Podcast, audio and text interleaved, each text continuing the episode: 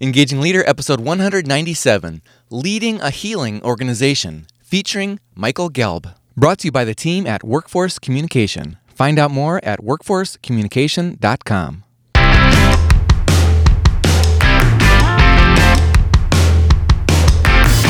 Does your leadership inspire trust, passion, and action? Welcome to the Engaging Leader Podcast with Jesse Lahey, consultant, writer, and speaker. Jesse has helped executives engage hundreds of thousands of people. Join us now for principles to communicate, engage, and lead with greater impact. Welcome to the show, Engagers.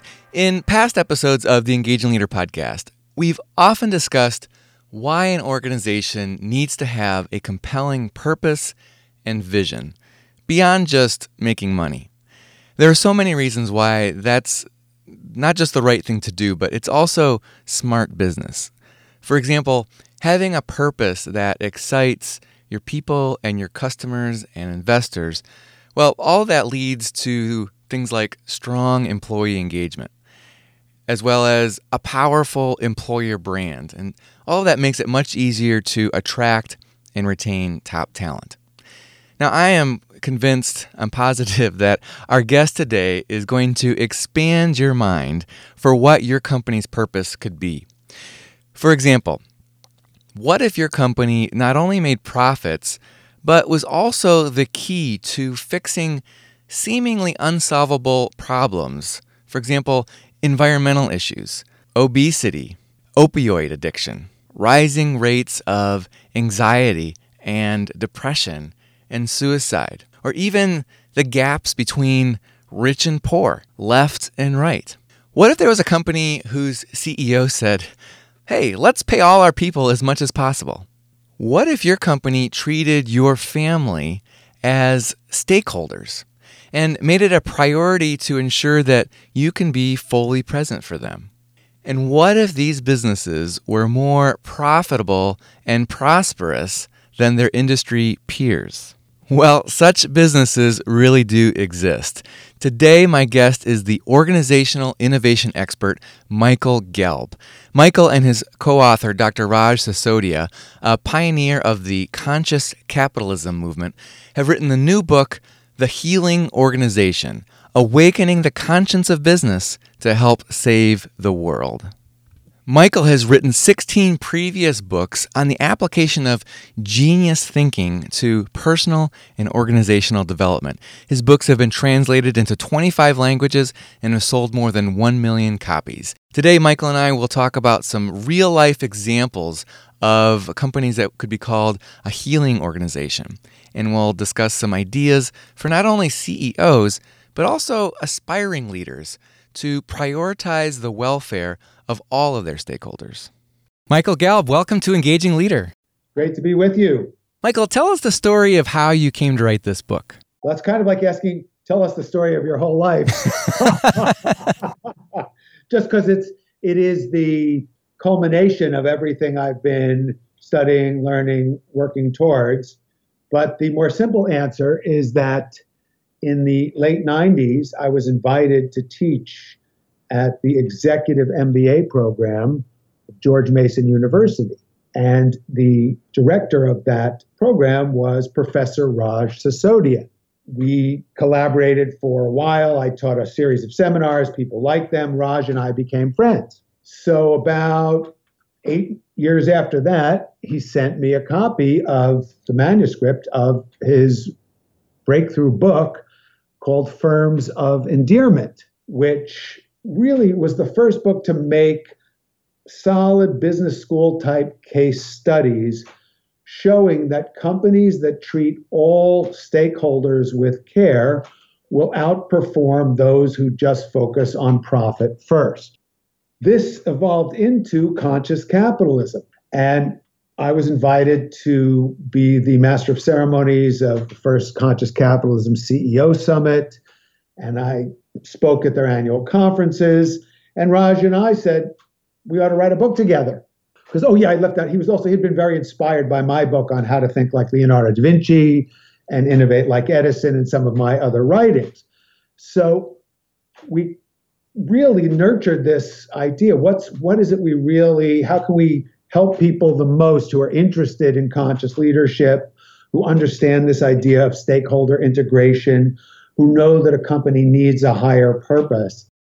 And th- this idea emerged that you can you can take all that and take it to another level of of really focusing your enterprise on on attempting to remediate to regenerate uh, uh, many of our greatest issues in our world today. So that's how it that's how it evolved and here we are.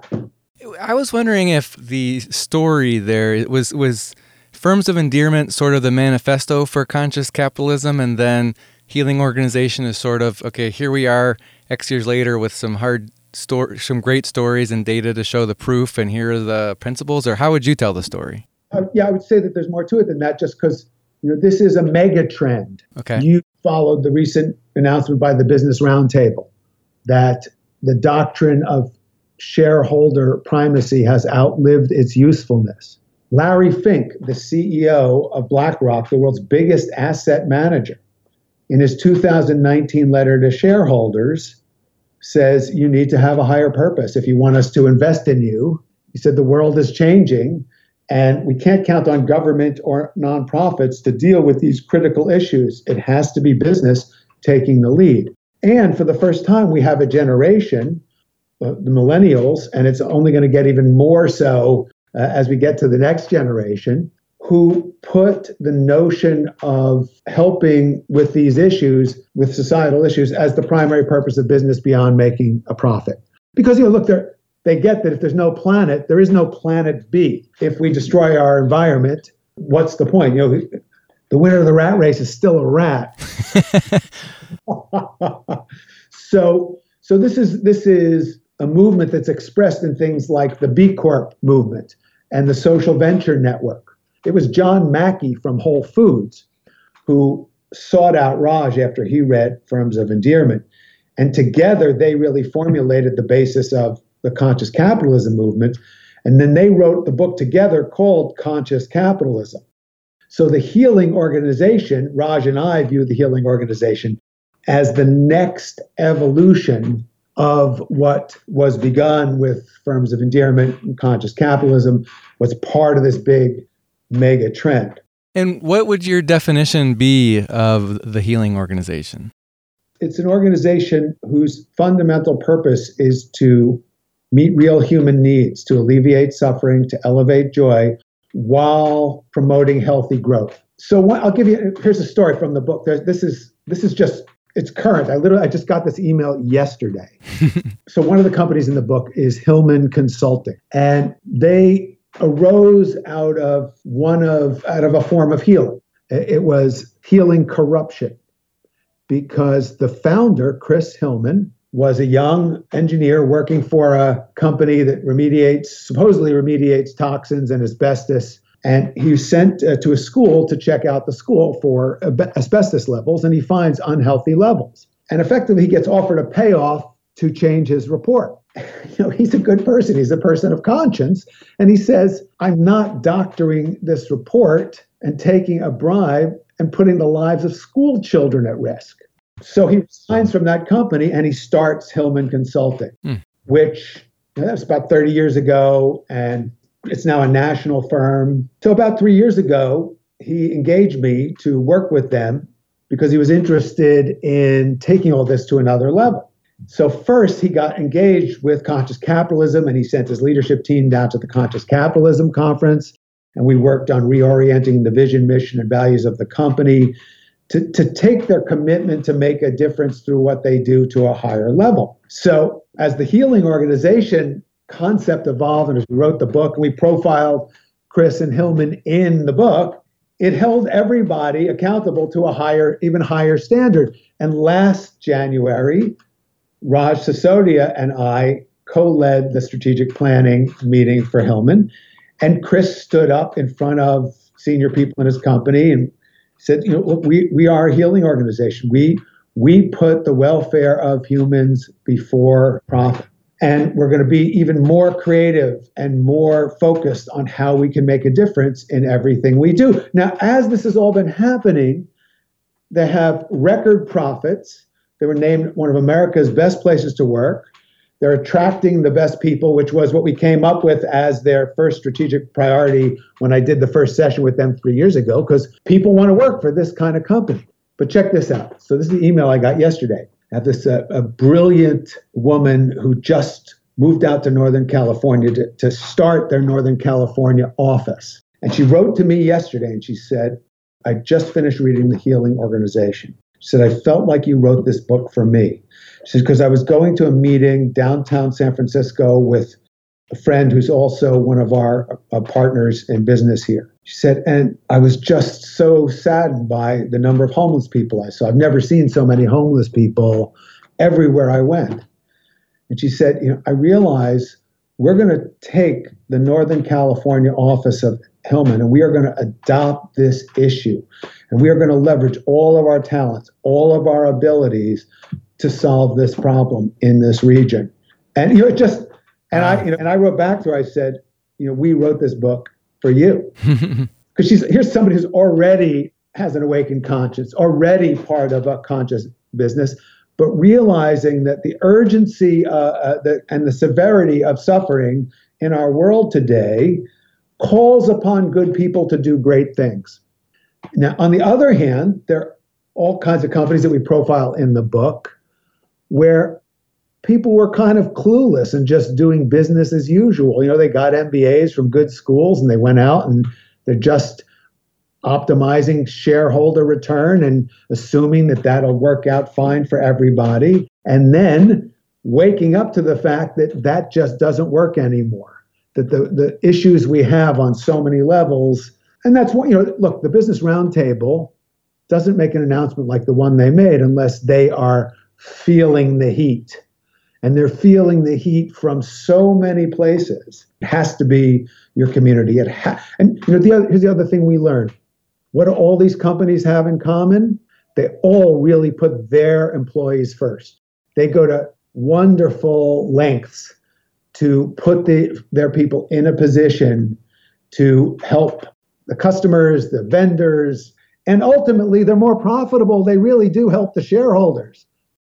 Yeah, I mean, I was interested to, to what you would say about what is the role of profit then. It, it, it, seems like you're not saying profit isn't important, that profit's not a social good as well. Oh, it is. It is. I mean, don't leave home without it. so we have this uh, wonderful nine year old Akita. His name is Sumo. And when it's hot out, he just kind of sits there and he breathes. And he'll just sit there breathing. And my wife and I joke. We say, you know, the purpose of Sumo's life, it just seems to be breathing. then he'll look at you with this look that you just can't even believe. And, and my wife gives him a big hug. And it's really clear that Sumo has a higher purpose, which, which is love. Well, money, profit is like breathing for business. You know, it sustains the functioning of the business and it's essential but it's absurd to say that it's the purpose. You know the purpose purpose of your life and my life isn't breathing. It isn't produce red corpuscles or digest food. Uh, uh, that sustains our functioning so we can fulfill a higher purpose. And what's the same thing with with with business? So and we'll go even further and say it's the responsibility of business to make a profit, to be profitable. Uh, that Adam Smith was right. Uh, the wealth of nations, profitability and, and capitalism drives human welfare. It just has to be balanced with empathy and care and concern. And that's what Adam Smith made very clear before he wrote The Wealth of Nations. He, he wrote The Theory of Moral Sentiments, where he, where he said, you really must balance empathy and care and awareness of the welfare of all members of society with the drive for profit. Now, the story of Hillman Consulting is, is one where the company from the very beginning was founded with a certain conscious compass, but you've got a lot of other stories in the book that are about a transformation. One of my favorites is DTE Energy because it happens to be a, a client of, of, of, our team at Workforce Communication. Um, but can you share that story with us? Sure. Well, I love them. Uh, uh, we call them in, in, in, the book. We call them the utility of love. Because it's funny. I mean, if you think, you know, most people think about utility companies, and you don't think about love. right. the uh, I, I won't mention the name of the company, but I I worked uh, I did a seminar. I wrote this book called Innovate Like Edison. It came out 2008 or something, and I got invited by a major utility company that was named after Edison, as many of them were, since he pretty much invented a lot of this. I got invited to talk about innovation, and the the senior executive who invited me called me aside before he introduced me. Said, "Well, we're really glad you're here." He said, "Because the last time we had any innovation was when Edison was here." but so you, know, you got to figure. I mean, DTE Energy, Gerry Anderson takes over, and he's a very thoughtful guy, and he just he just really reflects it. He says, "Let's." He did a 360. He did a lot of surveys of the company. He surveyed the stakeholders, and he asked, you know, a very simple question: Are we are we a great company? Are we even a really good company? And the answer was was shocking to him. It was not really. You know, we're we're not performing that well, even as just in terms of profit. Uh, our employees aren't that happy, and our customers aren't that happy.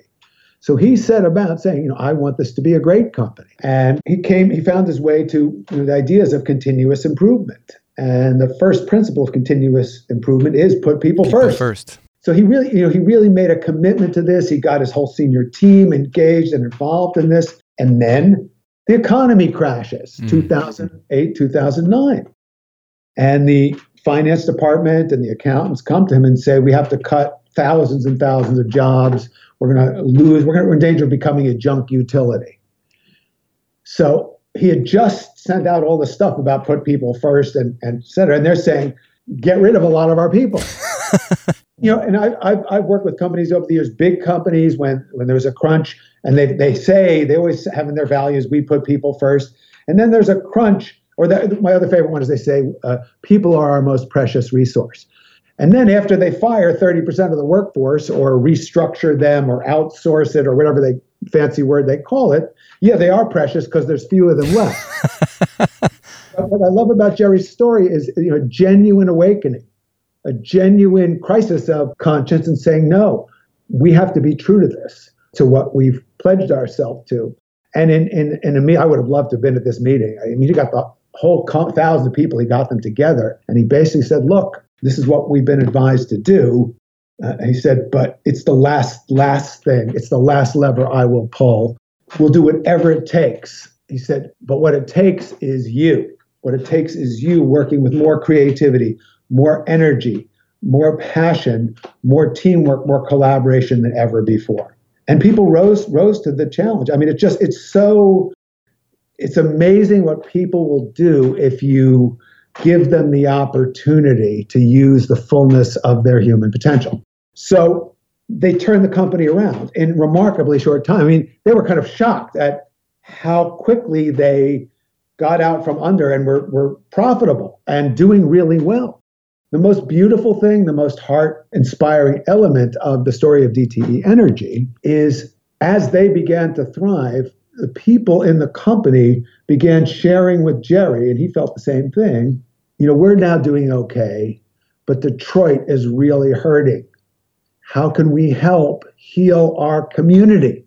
So DTE became a leader and partnered with many other uh, organizations in the area to help revitalize Detroit. And these efforts continue to this day. So it's it's a really and, Gerry's going to be uh, in a couple weeks. I'm I'm co-chairing the Conscious Capitalism CEO Summit, and he's he's one of our featured speakers. It is amazing that that does continue to this day. I, and I just noticed on the recent uh, Indeed.com list of top-rated workplaces that DTE Energy is is near the top of that list, and it's pretty amazing for a utility company based in Detroit, Michigan.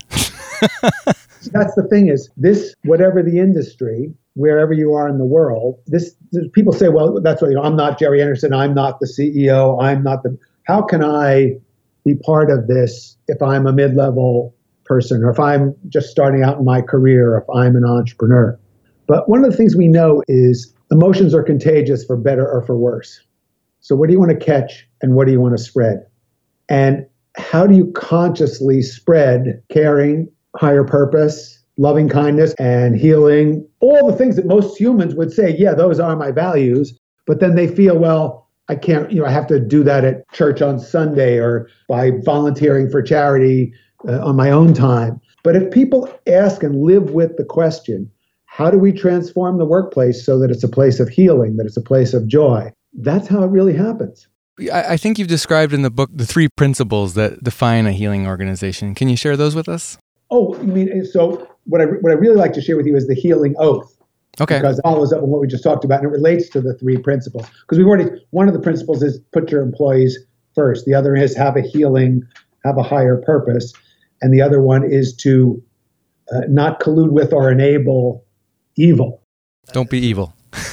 what we've done is we crafted what we call the healing oath. And you know, if you if you uh, if you go to medical school, you become a doctor, you take the Hippocratic oath. And the first thing you swear in the Hippocratic oath is in Latin, it's primum non nocere, which means first do no harm. So that's the first principle of the healing oath is first do no harm with your business. I was talking to my friend who's a Latin scholar who helps me with, you know, craft the Latin. And I said, for people for whom that's a stretch, how could we say first do less harm? so for those people, it's primum nil nocere. but the healing oath in the book is primum non nocere. The second is malus eradicare, means root out evil. So don't collude with or enable enable evil. And this means you know to be an everyday hero. Because you know what is evil? It, it's really hurting others for your own gain, knowingly. What is heroism? it is standing up to that in a way it might put your own gain uh, in harm's way. It's really simple. So we need we need everyday heroes. And then the third one is amor vincit omnia, which also happened to have been Leonardo da Vinci's personal motto, and it means operate from love. Hmm. Uh, uh, love conquers all. Amor, love, vincit conquers omnia everything. Love conquers all. So we say always operate from. So what if we operated our businesses from love and joy and kindness instead of fear and greed and selfishness? I mean, how much of a better world? And this, you know, that sounds well. That's not. Yeah, it's really possible. You'll make more money, like you said people want to work for DTE. It's at the top of the, the list of, of where people want to work if they're interested in that kind of industry. People want to work for, for Hillman Consulting. People want to work for uh, Union Square Hospitality Group. They want to work for Kind Snacks. They want to work for Menlo Innovations. They want to work for Eileen Fisher. These people don't have problem with turnover. They have problem because they have waiting lists of people who want to work for them. Uh, because why would you not want to work in heaven instead of hell? Yeah. I mean, the, they sound lofty, but I think a lot of people hearing that for the first time would think, well, that sounds easy. But I can immediately think of different scenarios that I've been in or that friends have been in at all levels of the company CEO, mid level, lower level where you, you, are making decisions. Am I going to protect myself uh, or am I going to stick my neck out and, and do the right thing? And, and do it in a loving way. You don't necessarily have to be a jerk about it, but living those out, that's a, that's a high challenge. Well, yeah, this is, you know, this is, it's also, it really, you know, it really helps. This is where everything else that I've ever taught comes into play. I've, taught, I've written a lot, taught a lot about creativity, how to think like Leonardo da Vinci, creativity on demand, discover your genius. Why? Because you have to be something of a genius to figure out how to navigate these challenges. My last book was called The Art of Connection Seven Relationship Building Skills Every Leader Needs Now, because it's great to have a great idea, but how do you connect with other people? How do you negotiate? How do you come up with win win solutions? And this requires savvy, this requires creativity. People need all the help they can get. So I don't propose that this is necessarily easy. It also requires tremendous uh, business acumen and courage. I mean, it took you know it was it took courage for Chris Hillman to say, "I'm not gonna I'm not gonna do that," and he gave his two week notice. Hmm. And a couple days later, he was looking at samples in a microscope, and someone who had was angry at him for not taking the bribe poisoned his microscope. Oh my gosh. They put dispersion fluid on the oculars of his microscope. Unfortunately, just before he put his eyes there, he realized it, and then he that's when he just quit and actually started his new company. Heroism, courage. Yeah, I mean, what's the legacy you want to leave? You know, when you're on your deathbed, you want to look back and say, I actually stood up for something that will leave a better world for my children and for all humanity. Wow, that's really exciting. Well, the book again is The Healing Organization. Michael, where can people find out more about your work and Raj's work and get their hands on your book? Great, thank you. Yes. So people can go to healingorganizations.com, which is the website that Raj and I set up together. And that's the place to go to take the healing oath. We, we have it as a change.org petition. So you can sign the healing oath petition at healingorganizations.com. So it's got an S on the end. The, the book is The Healing Organization, singular, but the website's plural. Correct. Okay. If people want to get more information directly about me, it's michaelgelb.com, G E L B. Uh, uh, Raj Sisodia, it's, I think it's rajsisodia.com. That's easy for you to say. Yeah, it's, it's, it's uh, if you just look up the Healing Organization, you'll get both of us, find out about Raj, find out about me uh, find out about the book, take the healing oath. Yeah, terrific. Well, we'll put we'll put links to all that in our show notes for this episode. Michael Gelb, it's been really interesting to talk about this topic. I'm very just passionate. Um, thank you for for your work on this book, the work that you and Raj are doing. Thank you for helping us share. And thanks for joining us today. Thank you. All right, engagers, we'll provide the information and links that Michael mentioned on our show notes for this episode, which you can find on our website at engagingleader.com forward slash 197 as in episode 197.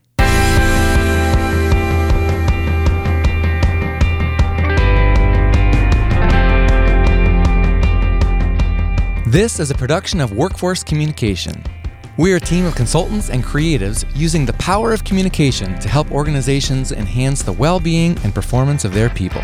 My colleagues and I partner with mid sized and large employers to attract top talent, fully engage employees, and achieve superior business results. In several areas, including employer branding, talent management, wellness, benefits and compensation, business transformation, and more. Find us at workforcecommunication.com. Our thanks to Cecily Lahey, our producer, James Marlar, our sound engineer, Rick Tarrant, our announcer, and Max Brody, who composed our theme music. Until next time, remember, in the 21st century, the real movers and shakers aren't just leaders, they're engagers.